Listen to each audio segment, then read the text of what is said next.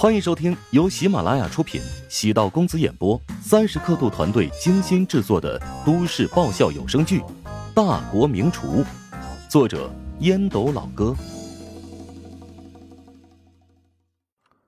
第九百六十六集。食堂的承包权，按照现在的保底加分红的模式，很多学校会乐于尝试，但厨师很难招聘。乔治琢磨，梅林的人脉资源很广，让他得帮自己找个合适的人力资源总监才行。企业的规模在慢慢变大，乔帮主现在旗下员工已经有六百多人，如果发展到十家，人数将超过千人。要管理这么多人员，必须要有一整套的人事管理体系和制度。乔治还得将精力放在其他事情上。所以必须要找人给自己分担工作内容。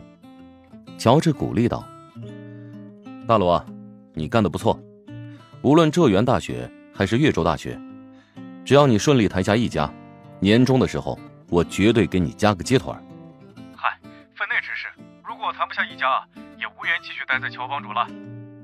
罗九川精神为之一振，乔治暗忖：罗九川还是挺懂事儿的。烟影食堂。是乔治靠着自己的人格魅力拿下来的。感觉罗九川就像是拉拉队员，倒也不是罗九川实力不行，而是自己的能力太强，只要出马，好像就没有搞不定的事情。跟罗九川通完电话，乔治给梅玲打了个电话，梅玲没有接通，门铃响了两声，走过去打开门，见梅玲站在门口。咱们算是心有灵犀吗？我刚进电梯，你就给我打电话了。哎，我正好想请你帮忙，坐下来聊吧。乔治将梅玲迎了进来，梅玲坐在椅子上，乔治递给她一杯矿泉水，帮她拧开瓶盖。梅玲忍不住笑出声：“我怎么有点慌啊？无事献殷勤，非奸即盗。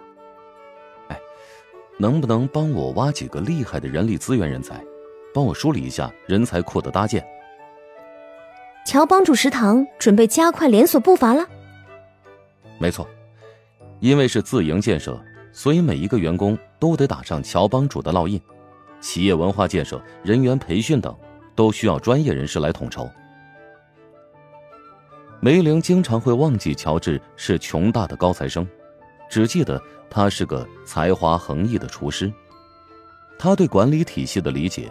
其实远超同龄人，有时候一些决策，甚至让自己也叹为观止。比如乔帮主食堂对外展现出来的豪横气质，让梅玲很难理解，为什么明明卖的那么贵，消费者还偏偏特别买账。据说云海科技大学食堂，在宣布涨价之后，生意不仅没变差，反而变得更加火爆。只能说乔治对华夏人的心态。研究的太深刻了。一个东西，如果你卖的太便宜，说明东西不行；相反，如果一个东西贵的令人啧舌，说明质量可靠。最明显的就是汽车销售市场，很多车型越是加价越是畅销，而且还足够保值。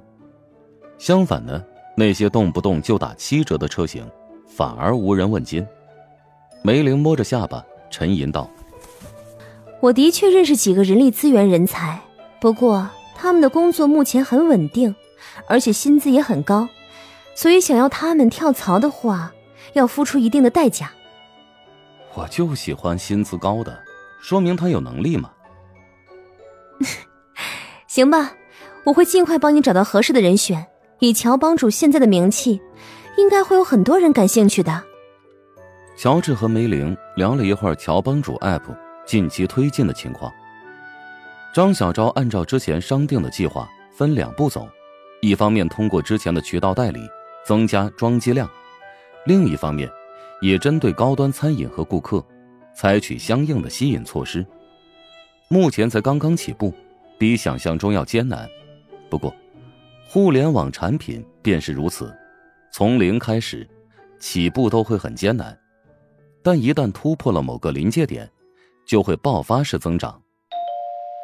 门铃声响起，乔治走过去打开门，见是吕毅俏生生的站在门口，有些意外。你怎么过来了？怎么知道我的房间号啊？哦，肯定是你通过周冲知晓的。进来坐吧。